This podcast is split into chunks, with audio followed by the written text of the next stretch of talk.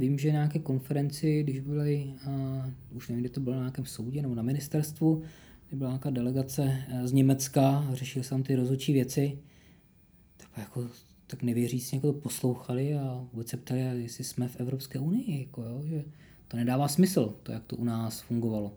Rozhodčí řízení prostě patří do obchodních sporů, do mezinárodních arbitráží, profesionálům a nemá co dělat ve spotřebitelských smlouvách a znovu musím jako pochválit vlastně legislativce nakonec, že se to vypustilo ze spotřebitelských smluv.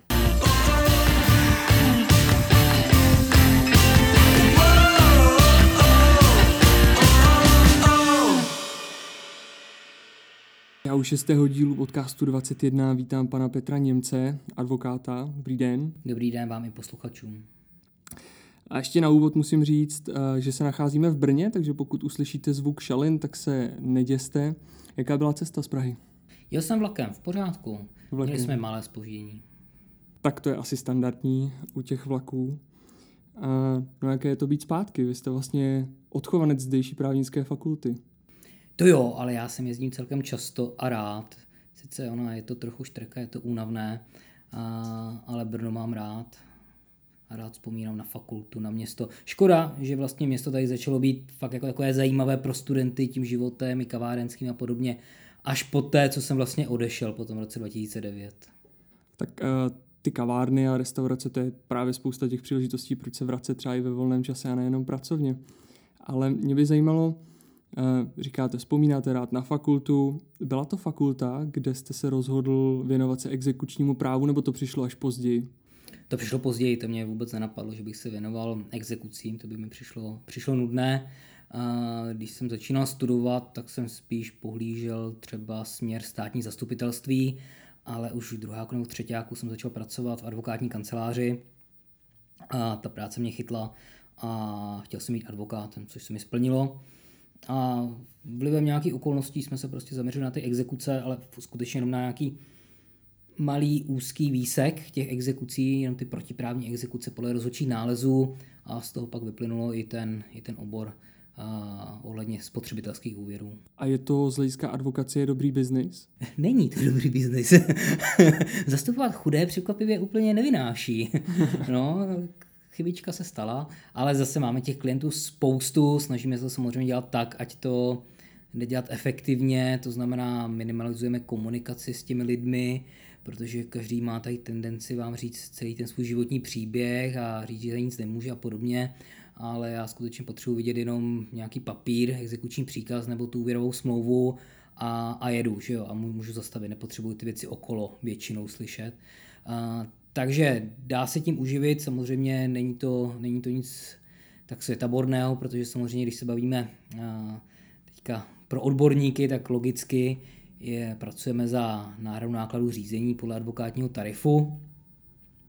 A zálohy vám tihle lidi dopředu nezaplatí, zkoušeli jsme to, ale když někdo vybíral, když jsme vybírali 750 korun, což je symbolický poplatek, tak ten člověk na to šetřil 2-3 měsíce a já jsem viděl, že mu zastavím exekuci za 120-200 tisíc, tak mi to přišlo jako takové jako hloupé.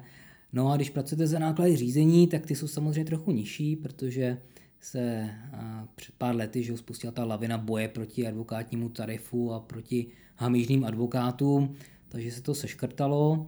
A samozřejmě se zapomnělo na to, že nejsou jenom advokáti, ti, co stojí na straně teďka velké zjednodušení zlých úvěrovek nebo podobně, co navyšují dluhy, ale jsou i advokáti, co stojí na straně těch potřebných nebo chudých, nebo těch, kterým se stá, na kterých je konáno nějaké bezpráví, no a pak samozřejmě se snížily ty odměny a i jim, takže je to trošku těžší vyžít, ale nějak s tím bojujeme. Přemýšlím, kdo je na tom hůř z hlediska toho vnímání, jestli to jsou advokáti ti zlí, a, nebo exekutoři často taky zlí ale mají se podle vás dluhy splácet za všech okolností?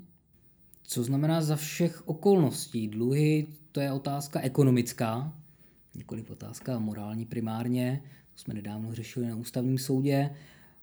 Pokud si půjčím a nemám na splácení, tak nemám objektivně na splácení, protože mi třeba zablokoval jiný exekutor účet a já nemám jak zaplatit prostě za telefon, za elektřinu a podobně. Samozřejmě něco jiného je úplně kategorie, kdy si někdo půjčí se záměrem, že nechce vrátit peníze a nakoupí si něco, skočí, skočí do insolvence nebo se ostěhuje a chce poškodit toho věřitele. To je ale už v rovině trestně právní. Ale ten problém, co je, co je v Česku, že lidi neplatí dluhy, tak ten je prostě plácnu z 90% a otázkou ekonomickou. Ti lidé prostě nemají peníze. My na to často narážíme na tu argumentaci, která se objevuje i u soudu, kdy nám říkají, ten člověk byl pasivní, on neprojevoval nějak, žádný jako snahu ten dluh jako hradit a podobně. Jak měl tu snahu projevovat? Když on měl na sobě další čtyři exekuce. Tady ta exekuce byla až pátá v pořadí. On vlastně by upřednostňoval věřitele, ani nemohl. Jako, tak řekněte, co měl dělat. Když mu exekutor něco strhl, bylo mu nezabavitelné minimum, zaplatil nájem jídlo, tak co měl udělat? Jo? Na to už nikdo neumí odpovědět. Jo, já jsem mířil uh, právě na tenhle častý argument, jo, že uh, si nemám půjčovat, když na to nemám. A vy jste vlastně narážel na to, že je to často problém takové té dluhové spirály. Uh, to už je vlastně druhá věc. Já jsem si tady o těch případech jsem povídal, tak to jsem měl představu, nebo a mluvil jsem o lidech, kteří si půjčí, když na to mají, ale pak se něco stane. A pak je samozřejmě další kategorie, kdy si lidi půjčují, když už jsou v nějaké svízelné ekonomické situaci.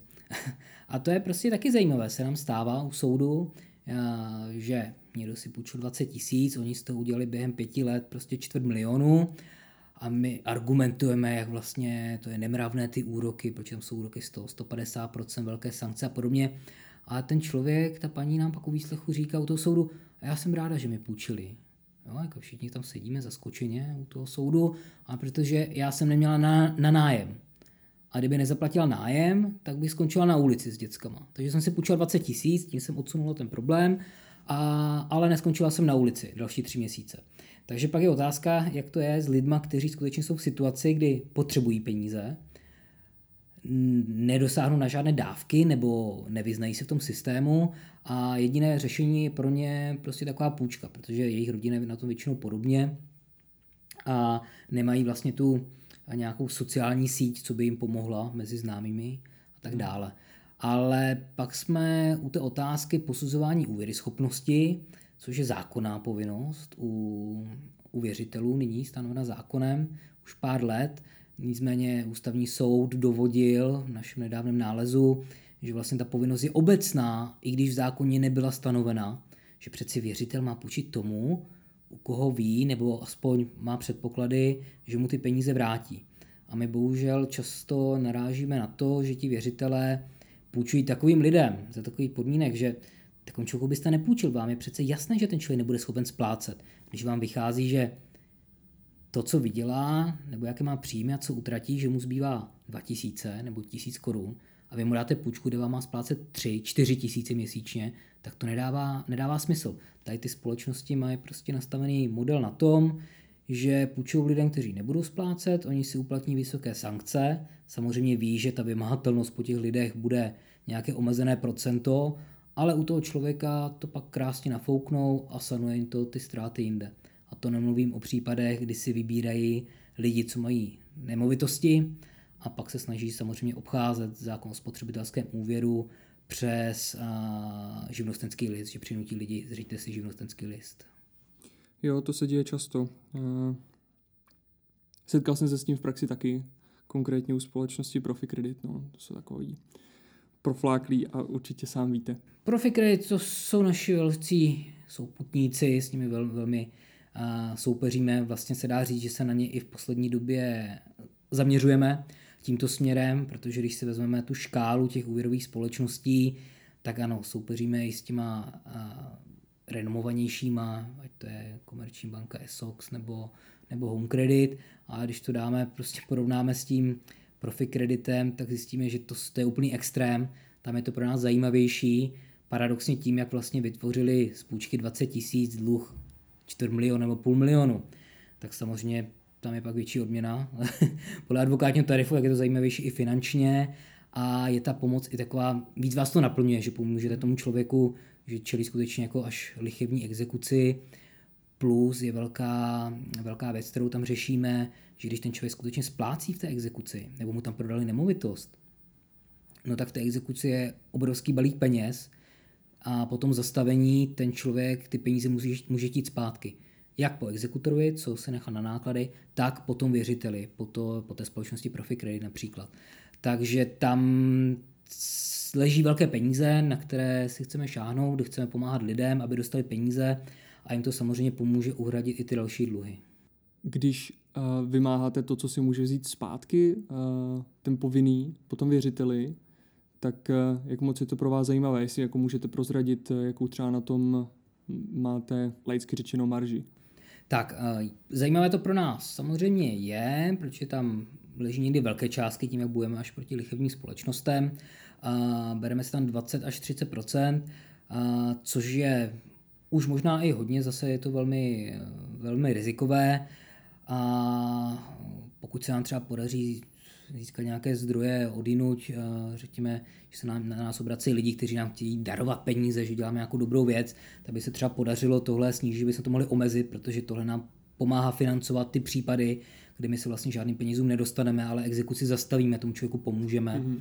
A, takže vlastně tady a, to pak v zásadě platí ti lidi, a, kterým pomůžeme a prodal se jim třeba nemovitost, což a, taky možná není jako úplně tak jako košer, ale nějak to fungovat musí a byli bychom rádi, kdyby se to třeba podařilo nějak změnit, ale to už prostě takhle sami neuděláme, protože na náklady řízení mi tam klienti jsou dlužní už několik milionů. Ale zpátky k té vaší otázce, jak je to složité, nebo ta otázka byla, jak je to pro nás zajímavé. Přesně tak. A zajímavé to pro nás je, že to je zajímavý právní spor. Problém je však v tom, že ten klient musí být poučen, že jde do soudního sporu, může prohrát, musí zaplatit soudní poplatek a podobně. Což spousta lidí prostě se bojí. Oni jsou rádi, že mají zastavenou exekuci, že už nedluží půl milionu a je jim jedno, že by mohli dostat čtvrt milionu zpátky. Což nám trochu vadí, že by těm společnostem zůstaly peníze, a, ale chápeme, že ten člověk se bojí toho rizika soudu a i proto jsme přistoupili nebo společnost Český spotřebitel, provozující službu Exekutor má smůlu, CZ k odkupu pohledávek. Když těm lidem nabízíme, tak ta jejich firma to koupí, tu pohledávku, dostanete hnedka peníze na ruku, což ti lidi jsou rádi, mm-hmm. že dostanou nějaké peníze, než aby viděli v budoucnu nějakých nejistých 200 tisíc. A začínáme to žalovat přes společnost, aby to prostě nezůstalo těm věřitelům nebo exekutorům. Na to jsem se zrovna chtěl zeptat, když jste říkal, že se bojí, jo? jestli tady dochází k nějakému odkupu, takže, takže dochází. A jakým způsobem třeba v tomhle případě probíhá nějaký risk assessment, posouzení rizika toho daného případu, jestli teda je to něco, na čem se podílíte vy, nebo to dělá někdo externě? Tak skupují se pohledávky, kde ten člověk skutečně tu pohledávku může prodat, to znamená, že nemá jiné věřitele, může nakládat se svými pohledávkami. A pokud jde o tu vymahatelnost, tak za exekutory mm, jsme si jistí, že to vymůžeme, protože ta praxe je, že exekutoři po zastavení exekuce mají vracet náklady tomu povinnému, zvláště když je tam rozhodnutí, že mu náklady náleží nebo že náklady má zaplatit oprávněný. Bohužel část exekutorů tak nečiní a peníze nevrací. Část je vrací. Takže samozřejmě asi by je nevraceli, kdyby e, zákon nebyl na naší straně, a ti, co je nevrací, tak tam probíhají pilotní uh, žaloby. Uh, zatím jsme všechno vyhráli, teďka to leží na nejvyšším soudě, kdy exekutor podal dovolání, ale i ten exekutor, exekutor tomu přistupuje tak, že prostě potřebuje soudní rozhodnutí, že peníze má vracet, aby pak třeba žaloval uh, český stát. A stejně tak se pilotně soudíme s prezidentem exekutorské komory a už prohrál na prvním stupni. Takže tam si myslíme, že ty peníze nám prostě náleží tím našim klientům a že je vysoudíme. Pokud jde o ty pohledávky za věřiteli, tak tam si myslíme, že a, také budeme úspěšní, protože vlastně už v tom usnesení o zastavení exekuce se často píše, že ta smlouva je nemla, nemravná, neplatná až lichevní. A, takže by věřiteli mě náležet, náležet jenom jistina, můžeme se bavit o nějakých a, úrocích obchodních obvyklých, ale samozřejmě nenáleží úroky 150%, pokuty 50% z jistiny nebo pokuty 0,25% denně. A, takže tam si to propočítáme a chceme nějakou přiměřenou částku. Vy jste říkal, že se často potkáváte s těmi známějšími společnostmi nebo renomovanějšími. Zkrátka, že těch poskytovatelů těch úvěrů je celá řada. A jsou tady nějaké nálezy ústavního soudu, jsou tady rozsudky obecních soudů, ale ty společnosti v téhle praxi prostě pokračují dál. Co by pomohlo, aby tahle praxe se povedla zastavit? Dál vedou protiprávní exekuce, to je jedna věc, a dál tady nabízejí prostě úvěry, které nejsou úplně v pořádku, ale zde se situace velmi teda zlepšila. Mm-hmm. Samozřejmě tam je ta, ta licence ČNB, dohled ČNB, obchází si to bohužel přes ty živnostenské listy, které jsme už zmínili. Takže já si myslím, že v Česku se ta situace zlepšuje jako do budoucna, že ty problémy nebudou vznikat, ale food je tady prostě ten obrovský balík nějakých dluhů, které právě vznikly uh, neférově a který je třeba vyřešit. Mně jde třeba o to, že uh, mám za to, že to bylo loni, co jste psal článek na Neovlivní, uh, kde jste říkal, že a teď parafrázuji, uh, by pomohlo, kdyby se lidi nebáli víc chodit k soudu. A vyšel teď průzkum agentury STEM, kde je, že 53% lidí je nespokojeno uh, s prací soudů. Si to nemůže být třeba v tomhle, že panuje taková um, obecná nálada, mm-hmm. obecné přesvědčení, že se lidi nemůžou domoct té spravedlnosti. Ten výzkum jsem nečetl, uh, nevím, jak sbírali data, koho se ptali. Jasně, vždycky riziko. A jak, jakou ti lidé mají zkušenost skutečně reálnou se soudy nebo vychází z nějakého mediálního obrazu. Určitě justice, její práce se zlepšila. A já mám pocit, že třeba v těch našich exekučních věcech je i celkem rychlá oproti těm civilním, co, co někdy řešíme. A, takže tam takový problém, problém nevidím. Hmm. Nekvalita samozřejmě vždycky nahrazíte i na uh, nekvalitní soudce, případně i na odvolačce. Bohužel to se stává, nic není dokonalé, proto máme prostě i další opravné prostředky. Ale problém skutečně je, že lidé se bojí chodit k soudu nebo že strkají hlavu do písku.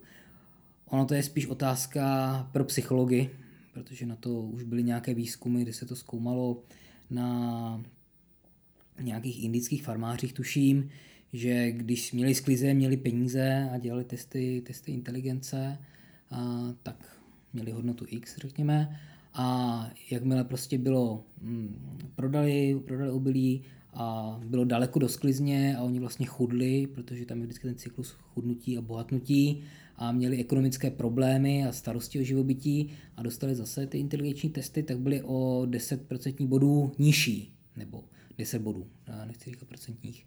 A, takže skutečně je tam souvislost, že ten stres o živobytí, když máte dluhy a podobně, a snižuje, snižuje vaši inteligenci.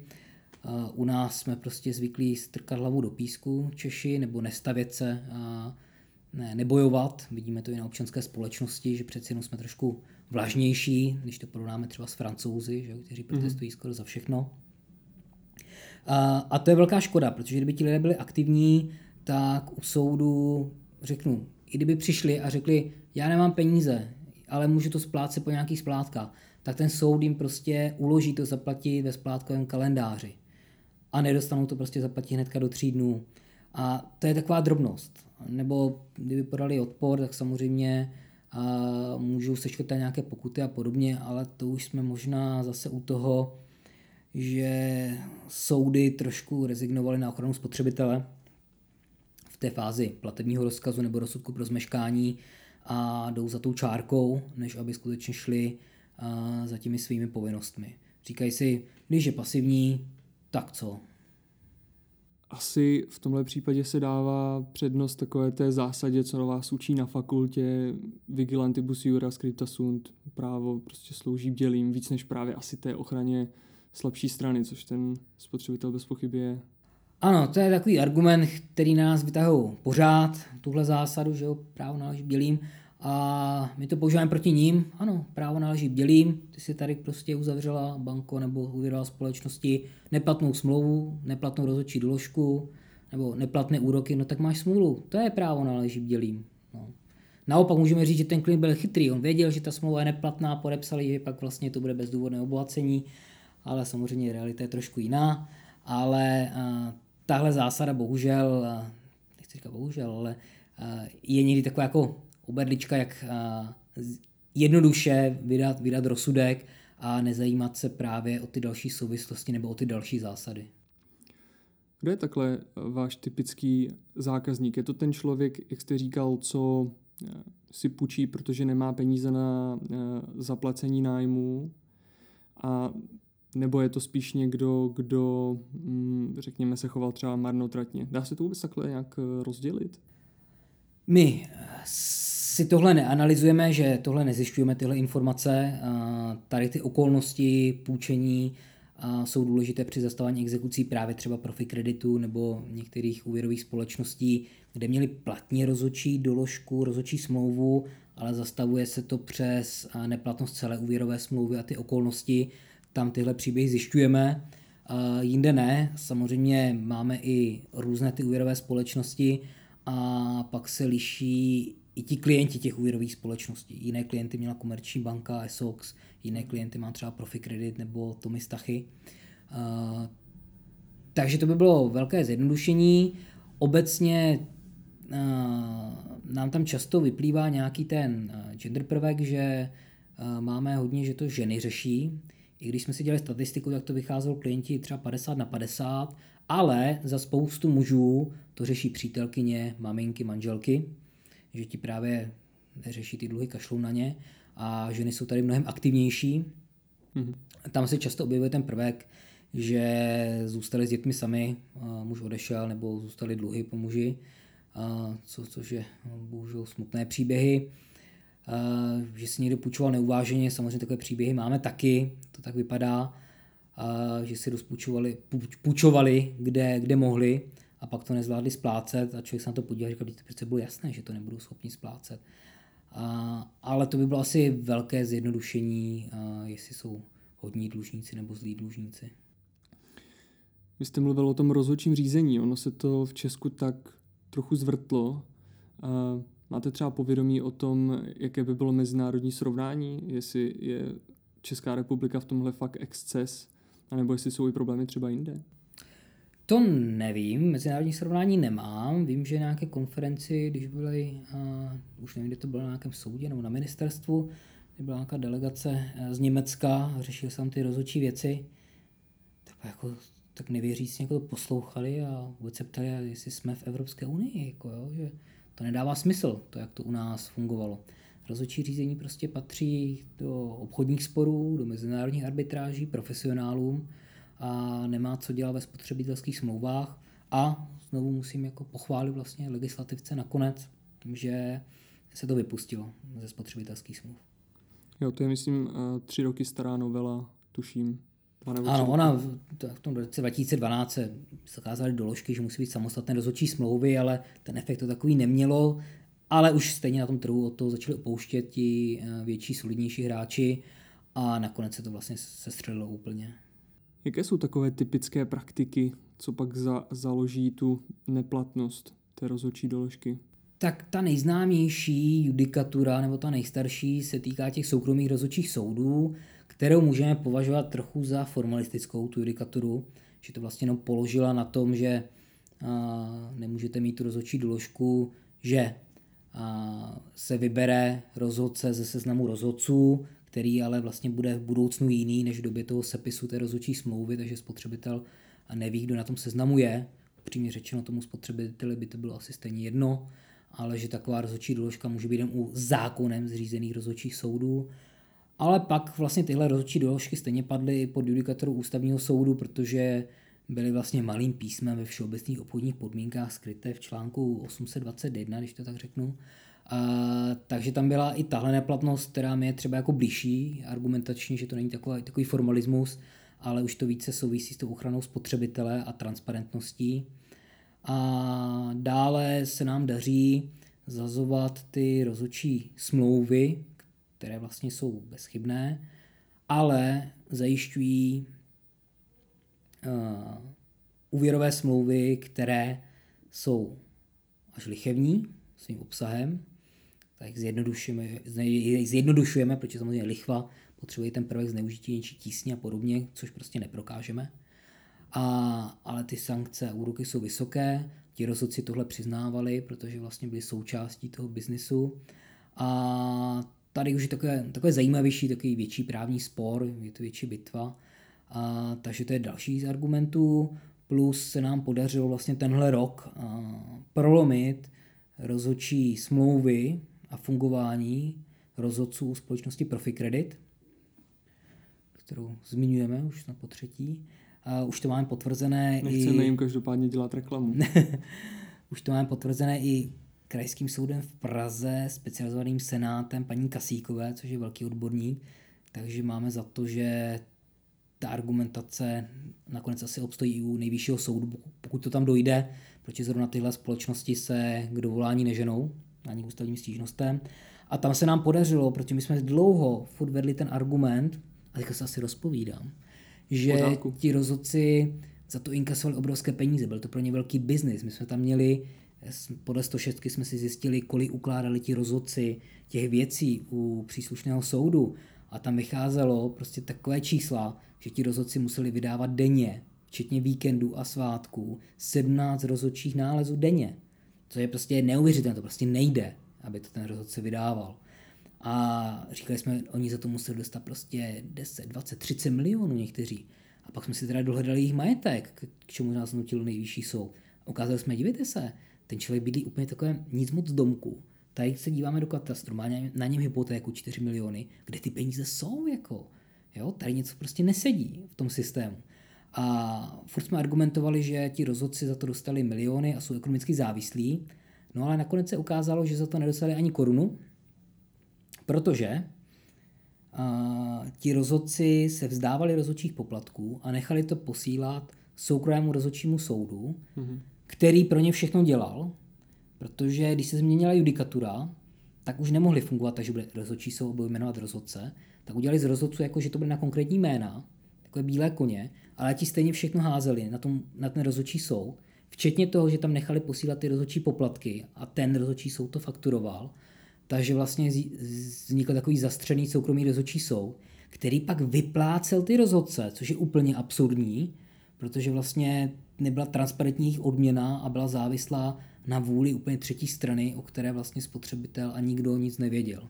Takže to je, to je velký úspěch a z toho jsme měli velkou radost, protože tím se vlastně podařilo, zjednodušilo zastavování těchto exekucí. To vlastně vypadá, že se vám eh, celkem daří, ale je lednový nález ústavního soudu, pro naše posluchače zmíním spisovou značku, je to římská 3 US 1336 lomeno 18, který se eh, vlastně věnoval té neplatnosti eh, rozhodčí smlouvy jako celku a tuhle praxi označil za formalistickou.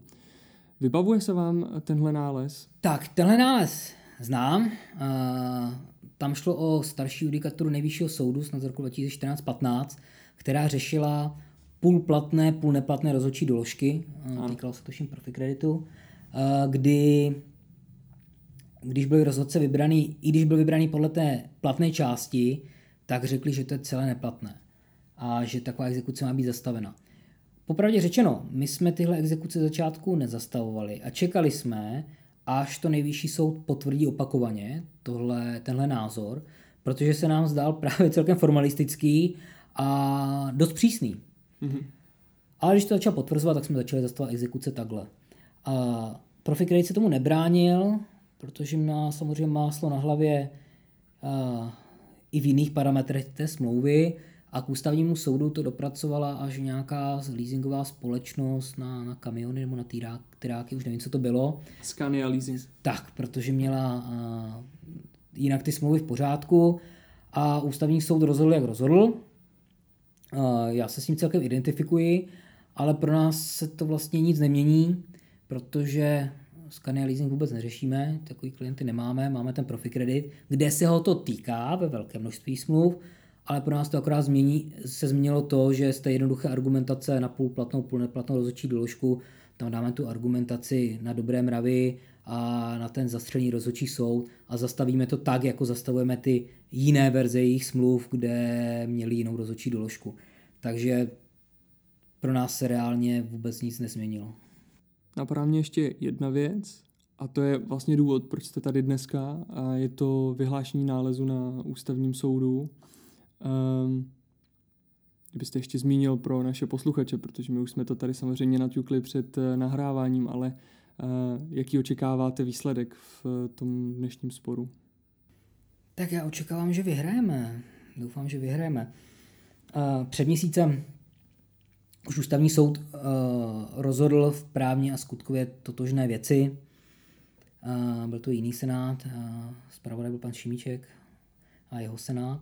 A nyní máme senát pana Rycheckého, který je zpravodajem. A myslíme si, že asi vyhlašuje nález a neodchyluje se asi od judikatury ústavního soudu, od dalšího nálezu, jinak by to muselo být plénum, takže z těch indicí máme za to, že bychom asi měli vyhrát. Je to pro nás důležité, protože to nám dá jistotu, že skutečně ten měsíc starý nález obstojí napříč ústavním soudem a nemusíme se bát, že nám to někdy zhodí plénum, že by to nebylo, nebylo jednotné, zvlášť teď, když víme, že na ústavním soudu někdy panují i neschody v rámci těch senátů, jak se ukázalo právě v kauze toho hoteliéra, senátu pana Šimíčka a pak vyjádření předsedy ústavního soudu pana mm-hmm. Rycheckého, které bylo možná až nešťastné nebo možná překvapivě ostré. A je to pro nás hrozně důležitý nález, co, ty, co dneska bude, co byl před měsícem, protože směřuje k otázce, co se stane s těmi dluhy, když zastavíme exekuci. Samozřejmě ten člověk si něco půjčil a něco má vrátit. A my těm lidem říkáme, že jako peníze by měly vrátit a že zastavením exekuce jejich dluh nezaniká. Pak je otázka, má naše smysl vůbec práce, e, smysl naše práce, když zastavíme exekuce, dluh nezanikne, tak my vždycky říkáme, ale ten dluh se podstatně snižuje o náklady exekutorů, náklady, náklady advokátů, náklady rozhodčího řízení, takže ten člověk najednou se s tím dluhem může vypořádat v poloviční výši. Plus, když jde o exekuce od společností, které měly prostě extrémní úroky a pokuty, tak to ty společnosti před soudem nikdy nevysoudí. Takže vlastně ten dluh se může ukázat, že dokonce už zanikl nebo že je přeplacený. A, takže to má vždycky smysl. Ale pak se samozřejmě objevila otázka možnosti promlčení a nám se podařilo vlastně prosadit ten názor, že se ty exekuce promlčují v případech, kdy si nechávali ty společnosti vydávat rozhodčí nálezy po 11.5.2011, kdy byla sjednocena judikatura k téhle otázce a kdy moc dobře věděli, oni i rozhodci, že mají neplatnou rozhodčí doložku, stejně podle ní postupovali, nechali si vydat rozhodčí nález a nařídili exekuci, protože si mysleli, podle tehdejší judikatury nejvyššího soudu, že když se dostanou do exekuce, tak mají vyhráno, že už to nejde vlastně rozporovat. Jenže pak 2013 nejvyšší soud řekl, no ale my jsme se trošku spletli a samozřejmě to má vliv i na to vykonávací řízení a exekuce má být zastavena kdykoliv a to i bez návrhu. Takže tam se nám podařilo prosadit to promlčení a doufáme, že dneska to potvrdí další senát ústavního soudu. Vy jste psal na Twitteru, že a, ta druhá strana si najala poměrně významnou advokátní kancelář a poslala tam dva advokáty. Mění to na situaci něco pro vás? Nebo je to tak, že tam prostě poslala dva lidi? Tak ono to víc zaskočí asi soudy, když mu tam na jedné straně sedí nejen dva advokáti a není to trestní řízení, není to úplně obvyklé. A prostě snažili se, aspoň to byla, aspoň to byla větší, větší zábava, nebo byli skutečně profesionální, když to tak řeknu, i když v některých směrech se ten sport stal trošku, trošku osobním. A to záleží na stylu, které advokátní kanceláře, někdy ty vyjádření jsou takové trošku útočnější, a někdy ne. A, ale je právě dobré, že jsme tady stáli proti renomové advokátní kanceláři, kde zasněli skutečně všechny argumenty a udělali maximum, protože přeci jenom ten nález předtím byl, nebo ten to řízení u toho nálezu předtím, to nálezací, bylo trošku poskvrněno chybami protistrany, skutečně procesními, kdy nereagovali na kvalifikovanou výzvu soudu a přišlo příslušenství a kdy nám jiný advokát té samé společnosti prostě dal vlastně omylem do ruky prostě skvělý důkaz, takže tam nám to trošku ulehčili a tady je to skutečně, skutečně souboj. Ono tohle, eh, o čem jste mluvil, ten přístup, kdy prokazatelně o tom ty společnosti ví, stejně postupují nezákonně, má docela zajímavý přesah i do nějaké péče řádného hospodáře. A já mám pocit, že jsem to četl u vás na Twitteru, co se týkalo Essoxu. Uh, především komerční banky. Komerční banky, ano. Já, ale ESOX patří komerční bance. Já jsem si koupil akcie komerční banky a teďka mě jako akcionáře samozřejmě zajímá, jak vyřešit tu situaci, že měla exekuční tituly podle neplatný rozhodčí doložek, že platí nemalé peníze a platila za zastavení exekucí, že tyto pohledávky prodává za samozřejmě cenu, která je nižší, než kdyby ty pohledávky byly řádně přiznané způsobilým exekučním titulem a že by měla vymáhat teda náhradu škody po těch rozhodcích, nebo po tom, kdo jim doporučil tam dát ty rozhodčí doložky, nebo potom, kdo rozhodl v rámci té banky, že prostě povedou protiprávní exekuce a budou hradit tyhle náklady. Někdo by tam měl nést odpovědnost. Dostal jste nějakou odpověď? A nebo to byla taková spíš jako retorická otázka? Nedostal jsem odpověď. Rozeslali jsme to všem členům dozorčí rady, představenstva, samozřejmě bance samotné. Ono to i trošku zaniklo v médiích, protože ono to je celkem složité téma. Ale samozřejmě, když na to nebudu mít reakci, tak jako, jako akcionář se budu zajímat, proč banka teda nežaluje nevymá náhradu škody a proč poškozuje mě a další akcionáře snižování své hodnoty. Já moc děkuji za vaše odpovědi a za to, že jste přijal pozvánku do podcastu 21. Já děkuji za pozvání.